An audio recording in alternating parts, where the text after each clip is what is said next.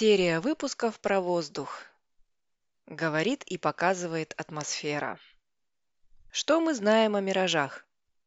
Оказывается, кроме пресловутых оазисов в пустыне, эти загадочные явления успели подкинуть ученым достаточно пищи для размышлений.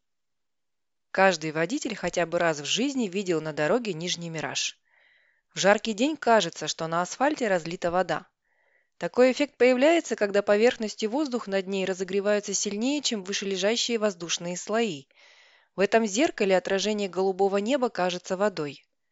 Арабы прекрасно знали о призрачности водяного видения, и еще в Коране говорится: а у тех, которые не веровали, деяние точно мираж в пустыне. Жаждущий считает его водой, а когда подойдет к нему, видит, что это ничто. Но не только знойное лето и раскаленная пустыня рождают миражи. Даже в Антарктиде бывает такое явление. Член-корреспондент Академии наук СССР Андрей Капица зимой тысяча девятьсот шестьдесят третьего года во время похода от станции «Восток» к Молодежной на высоте четырех тысяч метров над уровнем моря наблюдал, как тягач разделился на два изображения. Один тягач стоял на земле, второй, перевернутый, висел над ним. Потом над ними появились еще два тягача. А день спустя при температуре ниже минус пятидесяти градусов Цельсия можно было полюбоваться призрачным озером. Казалось, что по его ровной глади пробегает рябь от ветра. Тайна горящего корабля.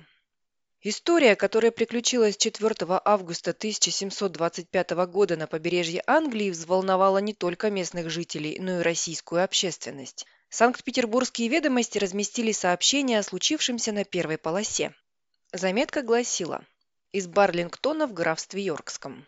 В прошлую ночь было чрезвычайное явление на море, около мили от всего берега, которое, по мнению многих людей, видевших его, показалось кораблем в пламени. На то шкиперы больше ста судов, стоящих в нашем рейде, отправили свои шлюпки для подания помощи оному мнимому кораблю, но чем больше чаяли быть ближе его, то вяще усматривали его в том же расстоянии, между тем стал он мало-помалу невидим. Догадаться, в чем дело, удалось сто с лишним лет спустя. Капитан Уильям Оуэн, возглавивший английскую экспедицию для исследования берегов Африки, командовал двумя военными кораблями «Ливин» и «Барракуда». Вечером шестого апреля тысяча восемьсот тридцать второго года Оуэн на «Ливине» возвращался к мысу Доброй Надежды и вдруг увидел «Барракуду» не далее, чем в двух морских милях, это чуть больше трех километров. Ошибиться было невозможно. «Мы крайне удивились», – писал Оуэн в книге повествования о путешествиях к берегам Африки, Аравии и Мадагаскара для их изучения. «Почему они не подают нам знаков, не стараются соединиться с нами, тогда как им было назначено сойтись с нашим кораблем в гавани Симонс-Бэй, к которой мы приближались? Они, напротив, держали путь в другую сторону». Ночью «Барракуда» исчезла из вида, а на следующее утро судна не было на горизонте. В Симонс-Бэй моряки Ливина целую неделю с нетерпением ждали прибытия товарищей. Когда же «Барракуда» наконец появилась, при сверке бортовых журналов оказалось, что корабль не подходил к Ливину ближе, чем на триста морских миль. Только тогда до ученых дошло, что и в августе тысяча семьсот двадцать пятого года англичане видели не призрак, а настоящее судно, горящее где-то в океане, но его изображение было точно так же, как и в случае с «Барракудой», спроецировано гораздо ближе к берегу. А уже в двадцатом веке явление повторилось в Индийском океане. Утром десятого декабря тысяча девятьсот сорок первого года команда британского судна «Вендер», проплывая возле Мальдивских островов, заметила на горизонте горящий корабль. Моряки пошли на выручку, но через час корабль опрокинулся и затонул. На месте, где его видели в последний раз, не было ни спасательных шлюпок, ни обломков, ни пятен от мазута. Только по прибытии в Индию командир «Вендера» узнал, что единственным погибшим в пламени судном в тех местах был английский крейсер «Риплс», атакованный японцами неподалеку от Цейлона. Гибель судна команда «Вендера» увидела в прямом эфире. Точное время было указано в бортовом журнале, хотя дистанция между кораблями составляла девятьсот километров. На таком расстоянии кривизна земной поверхности не позволяет световым лучам обогнуть получившийся бугор даже при самом сильном искажении, допустимом физикой атмосферы. Ученые предположили, что в небе при каких-то условиях формируются своеобразные воздушные линзы и возникают вторичные миражи, отраженные от миражей. Выдвигалось предположение, что сверхдальние миражи отражаются не в нижних слоях атмосферы, а в ионосфере на высоте от семидесяти до ста километров. Впрочем, оно не выдержало серьезной критики. Безмолвный город Аляски. Рекорды дальнобойности миражей на этом не исчерпаны. Иногда они показывают города и горы, находящиеся почти на противоположной стороне земного шара. Самый известный сверхдальний мираж часто видели на Аляске у ледника Мьюир, стекающего с горы Файруэзер. Каждый год между двадцать первым июня и десятым июля, обычно с семи до девяти часов утра, в небе появлялся безмолвный город, как его окрестили местные жители. Он всегда выглядел одинаково, не считая мелких изменений. Оригинал, видимо, еще строился, и в нем появлялись новые дома. Рассказы про безмолвный город долго оставались легендами, пока профессор Ричард Уиллоуби, один из исследователей Аляски, не привез с собой фотоаппарат. Одно это уже было подвигом. Фотокамера со стеклянными пластинками занимала объемистый чемодан и весила прилично. Тем не менее, двадцать первого июня тысяча восемьсот восемьдесят девятого года Уиллоуби удалось сфотографировать таинственный мираж. Журналисты долго гадали, какой город отразился в небе. На снимке оказался Бристоль, порт в Англии. Расстояние между ним и ледником Мьюир более двух с половиной тысяч морских миль или четыре тысячи шестьсот километров. Профессора тут же обвинили в шарлатанстве. Многие предполагали, что кто-то разыграл самого Уиллоуби, подсунув ему фотопластинки с изображением города. Однако в защиту профессора выступили люди, лично видевшие небесный город.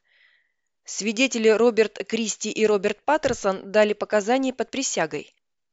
второго июля тысяча восемьсот восемьдесят девятого года, выплывая из залива Глейшер к югу от острова Уиллоуби около пяти часов пополудни, мы внезапно увидели то, что выглядело как дома, церкви и другие массивные постройки, поднимающиеся на фоне горного склона. Все выглядело как большой город, тысяч на пятнадцать-двадцать жителей. Мы долго смотрели на явление и думаем, что оно было, видимо, час или больше. В то время мы не слышали о том, что называют безмолвным городом, и что его сфотографировал профессор Уиллоуби. В тысяча девятьсот первом году мощное землетрясение раскололо ледник Мьюир. Видение города не выдержало перемен и перестало появляться. Научная экспедиция, отправившаяся туда летом, вернулась ни с чем. Сверхдальние миражи наблюдали и в Европе. двенадцатого сентября тысяча девятьсот семнадцатого года голландец Дил Зевенхайзен с двумя товарищами находился на берегу Северного моря. «Мы стояли, глядя на море», – поведал он в журнале «Анвендерс». «В семь часов на наших глазах неподалеку вырос город. Деревья и дома имели резкие очертания и казались очень высокими. Если бы мы увидели этот город в действительности, мы бы безошибочно его опознали». Такой же мираж наблюдали в тысяча восемьсот восемьдесят восьмом году обитатели шведского побережья, по характерным зданиям узнавшие вид Санкт-Петербурга. Взгляд в иной мир? Когда мираж отражает нечто, существующее на Земле, хотя и очень далеко, это еще как-то укладывается в сознании. Но что делать, когда на небе возникает явно фантастический город или пейзаж? Легенды о миражах-призраках широко распространены в Поволжье. Еще в тысяча девятьсот двадцать седьмом году этнограф Николай Афиногенов записал старинную легенду. «И когда поднимается на востоке над Волгой солнце, становятся видны над рекой дворцы и стены мирного города. И стоит он, как в древности, и ждет, когда его богатство понадобится людям». Люди знают, что во дворце этом живет княжна, которую Стенька Разин утопил в Волге. В подземельях дворца хранятся сокровища, награбленные Разиным. Сколько здесь драгоценных каменьев, серебра да злата, что подземелья набиты до потолка. По мнению исследователей Игоря Павловича и Олега Ратникова, мирный город видят не реже, чем раз в месяц, иногда упоминая невероятные подробности. Один из свидетелей рассказал, что городские башни и стены освещались с обеих сторон, будто там в небе больше одной луны. Другие описывали нечто, напоминающее фантастику тысяча девятьсот тридцатых годов – антенны, ажурные вышки и блестящие эстакады, с которых ввысь уходили снаряды. Возможно, речь здесь идет о каком-то аналоге фантастических трансформаций пейзажа в полярных странах, где обычные скалы и льды под действием миража могут меняться, принимая причудливые формы. Британский капитан Уильям Скорсби назвал такое явление «очарованным берегом». восемнадцатого июля тысяча восемьсот двадцатого года в девять часов утра корабль Скорсби приблизился к одному из еще неисследованных берегов Гренландии. Капитан принялся его зарисовывать, но, к своему удивлению, заметил, что контуры берега меняются. Схватив подзорную трубу, он увидел поразительную картину. На пустынном берегу, казалось, стоял какой-то древний город, состоящий из замков, дворцов, обелисков, храмов, колонн и руин разных строений.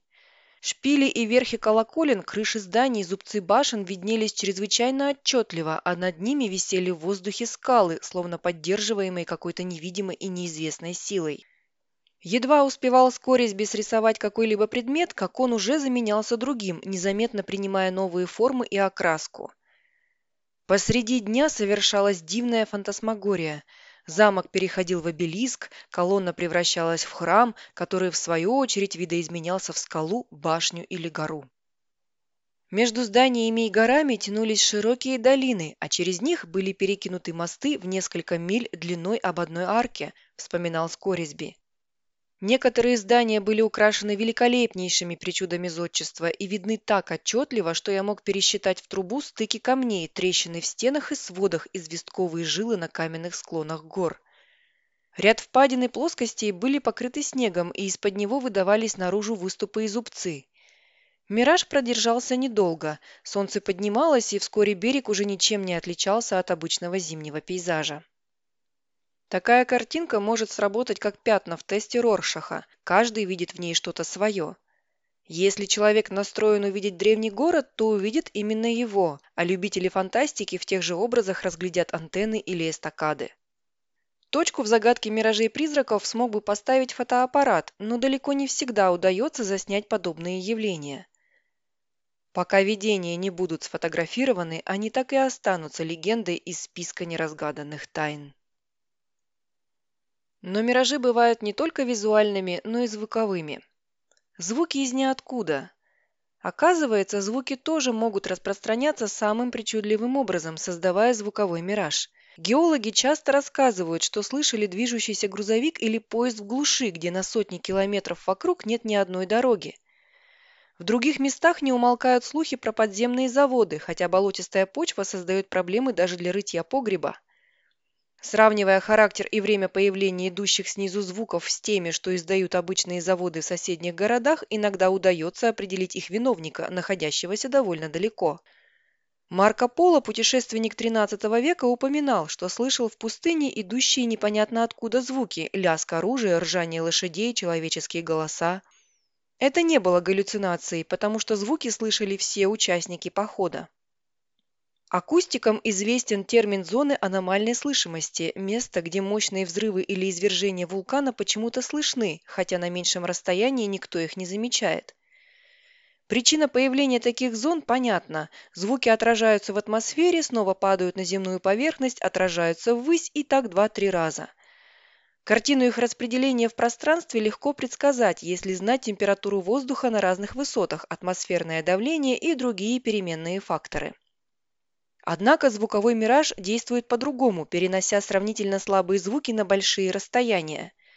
Шорох шагов, когда вокруг ни души, и голоса с неба могут напугать кого угодно, дав толчок очередным легендам о привидениях.